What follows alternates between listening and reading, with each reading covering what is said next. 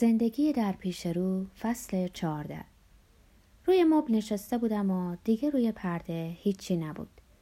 زن مطلعی کنارم اومده و چراغ رو روشن کرده بودن. به هم گفت به نظر میرسه که خیلی خوشت اومده. خیلی کیف کردم. هر وقت بخوای میتونی بیای. من وقت زیادی ندارم. قولی بهتون نمیدم. به هم پیشنهاد کرد بریم بستنی بخوریم. منم نگفتم. از من خوشش اومده بود و وقتی برای تندتر رفتن دستشو گرفتم لبخند زد.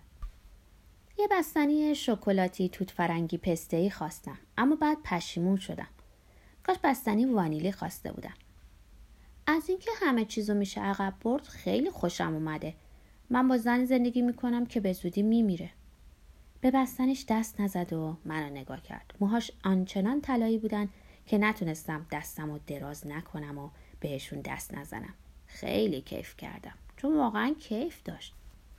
پدر و مادرت در پاریس نیستن؟ نمیدونستم چی بگم و هی بستنی توی دهانم میچپوندم. شاید بستنی رو از هر چیز دیگری تو دنیا بیشتر دوست دارم. اصراری نکرد. همیشه وقتی ازم میپرسن پدرت چه میکنه یا مادرت کجاست ناراحت میشم. نمیتونم در این باره حرفی بزنم.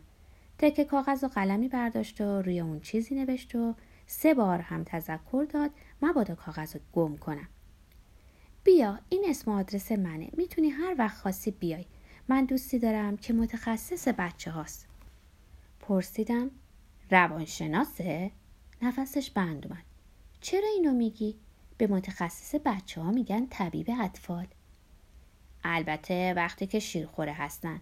بعدش روانشناسا دست به کار میشن. ساکت شد و طوری نگام کرد که انگار ترسونده باشمش. کی اینو یادت داده؟ دوستی دارم به نام لوماهود که چون معتاد بوده این چیزا رو میدونه. دستش رو روی دستم گذاشت و خم شد. گفتی که 10 سالته مگه نه؟ همچین. تو با این سن و سالت خیلی چیزا میدونی. خب قول دادی میای ما رو ببینی؟ بستنیمو لیست زدم. دل و دماغی نداشتم و وقتی آدم دل و دماغ نداره چیزای خوبتر به نظر میان. اغلب متوجه این قضیه شدم. وقتی آدم دلش میخواد بمیره شکلات از مواقع دیگه خوشمزه تر میشه. شما بی کس و کار نیستید. با نگاهی که به من کرد فهمیدم حرفمو نفهمیده. در حالی که بستنیمو میلیسیدم با حالت انتقام صاف توی چشماش نگاه کردم. همون وقت دیدمتون. بعد از اینکه همدیگر رو دیدیم به منزلتون رفتیم. 2 تا بچه دارین. اونا هم مثل شما مطلعین. دنبالم اومدی؟ آره دیگه. شما منو دنبال خودتون کشوندین. نمیدونم یه دفعه چش شد اما در حالت نگاهی که به من انداخت همه چیز بود. مثل این بود که چشماش 4 برابر شده بودن. محمد کوچولو گوش کن. بیشتر به من میگم مومو. گفتن محمد زیاد طول میکشه. گوش کن عزیزم. اسم و آدرس منو که داری گمش نکن. هر وقت دلت خواست به دیدنم بیا. کجا زندگی میکنی؟ این یکی رو حاضر نبودم بهش بگم. خانومی مثل اون اگه پیش ما میومد و میفهمید اونجا پرورشگاهی درب و داغون برای نگهداری بچه‌های هرزه واقعا آبروریزی میشد. نه به این دلیل که روش حساب میکردم. میدونستم که بیکس نیست. اما بچه هرزه در نظر آدمای خوب یعنی بیار و پاانداز و قاتل و بزهکار. ما پیش آدمای خوب شهرت بدی داریم. تجربه کهنه منو باور کنین. هرگز به فرزندی قبولتون نمی‌کنن و این همون چیزیه که دکتر کاتس بهش میگه تأثیر محیط خانوادگی و هرزه از این بابت از هر چیزی برای اونا بدتره. تازه از بیماری‌های مقاربتی که واگیردار هم هستن میترسن. نخواستم بگم نه اما یه آدرس الکی بهش دادم. کاغذشو گرفتم و در جیبم گذاشتم. کسی چه میدونه اما معجزه که وجود نداره. شروع کرد از من سوال کردن. نگفتم نه، نگفتم آره. یه بستنی دیگه. این یکی وانیلی. لنبوندم. همین. بستنی وانیلی بهترین چیز دنیاست. اگه پیشم بیای با بچه هم آشنا میشی و با هم به ییلاق میریم. خب خداحافظ. و با یه حرکت از جام بلند شدم چون من که چیزی ازش نخواسته بودم. آرتور به دست دویدم و رفتم. کمی با ترسوندن ماشینا و کنار پریدن در آخرین لحظه مسخره بازی درآوردم. مردم از اینکه بچه رو زیر کنن خیلی میترسن و از اینکه یه چیزیشون میشد خوشم میومد. برای اینکه به آدم نخورن ترمزهای شدید میکنن و این به هر حال از هیچی بهتره. حتی دلم میخواست بیشتر بترسونمشون، اما در حد امکانم نبود. هنوز نمیدونستم که بعدها پلیس خواهم شد یا تروریست. اینو بعدها که بزرگتر شدم خواهم فهمید.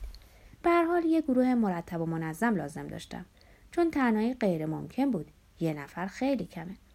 اما کشتن خیلی نمیپسندیدم، برعکسشو ترجیح میدم. نه، چیزی که دوست دارم اینه که کسی بشم مثل ویکتور هوگو. آقای حامیل میگه با کلمات میشه همه کار کرد بیان که کسی رو به کشتن بدیم.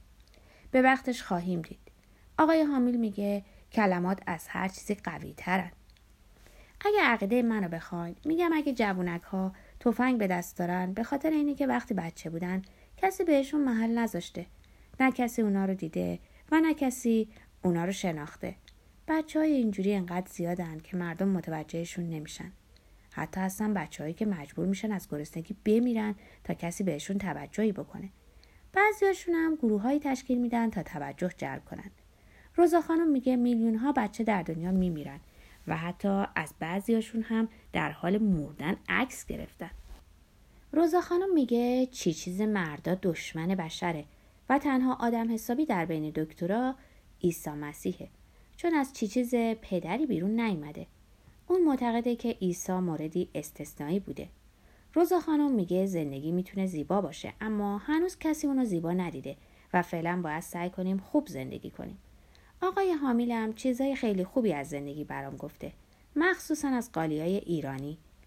همینطور که برای ترسوندن راننده ها بین ماشینا میدویدم، چون میتونم قسم بخورم که هیچ کس از بچه‌ی له شده خوشش نمیاد. حس میکردم میتونم براشون دردسر زیادی ایجاد کنم و حس میکردم مهم شدم. قصد نداشتم فقط به خاطر اینکه ناراحت میشن خودم از بین ببرم، بلکه میخواستم تکونی بهشون بدم. دوستی دارم که اسمش کلودوه و او همینطوری که داشت خنگوازی در می آورد یه ماشین بهش زد و افتاد. 3 ماه در بیمارستان خوابید، در حالی که اگه توی خونش بود و یه پاشو از دست میداد باباشونو میفرستاد دنبال لنگ پاش. شب شده بود و چون من نبودم روزا خانم ترس برش می داشت. برای رسیدن به خونه می دویدم، چون بدون روزا خانم به هم خوش گذشته بود و احساس گناه می کردم. همین که رسیدم فهمیدم در نبودنم حالش خرابتر شده و مخصوصاً مخش بیشتر از جای دیگرش عیب کرده. همیشه به شوخی می گفت زندگی از بودن با او خیلی شاد و شنگول نیست و حالا می شد حرفش رو فهمید. هر عضوی که در تنش داشت درد می کرد. یه ماهی میشد که به خاطر پله ها نمیرفت خرید. به من میگفت که اگه وجود من نبود تا برام دلواپس بشه هیچ علاقه ای به ادامه زندگی نداشت. براش از اتاقی که همه چیزا در اون عقب عقبکی میرفتن تعریف کردم، اما اون فقط آهی کشید. شام حاضری خوردیم. میدونست که زوارش داره به صورت در میره، اما هنوز خوب آشپزی میکرد. تنها چیزی که اصلا در دنیا دوست نداشت سرطان بود و از این بابت شانس آورده بود. چون تنها چیزی که نداشت همین سرطان بود. از سایر جهات آنقدرها دیده بود که حتی موهاش هم دیگه نمیریختن، چون چیزی هم که باعث ریختنشون میشد فاسد شده بود. آخر سر دویدم و رفتم دکتر کاتس رو خبر کنم. اون اومد. خیلی پیر نبود، اما دیگه نمیتونست به خودش اجازه بالا رفتن از این همه پله رو بده که برای قلب بسیار بد بود. در اون موقع 2-3 تا بچه هفتگی بودن که 2 تاشون فردای اون روز میرفتن. 3می هم میرفت به بیجان که مادرش در سکس شاپ اونجا کاری گیر آورده بود. به مناسبت این آخرین کارش 2 روز قبل جشن گرفته بود. 20 سال بود در محله حال کار میکرد. به روزا خانم گفته بود که بعد از اون خیلی ناراحت شده بود و حس کرده یه دفعه پیر شده. در حالی که هممون دور دکتر کاتس رو گرفته بودیم کمکش کردیم از پله بالا بره. برای معاینه روزا خانم ما رو از اتاق بیرون کرد.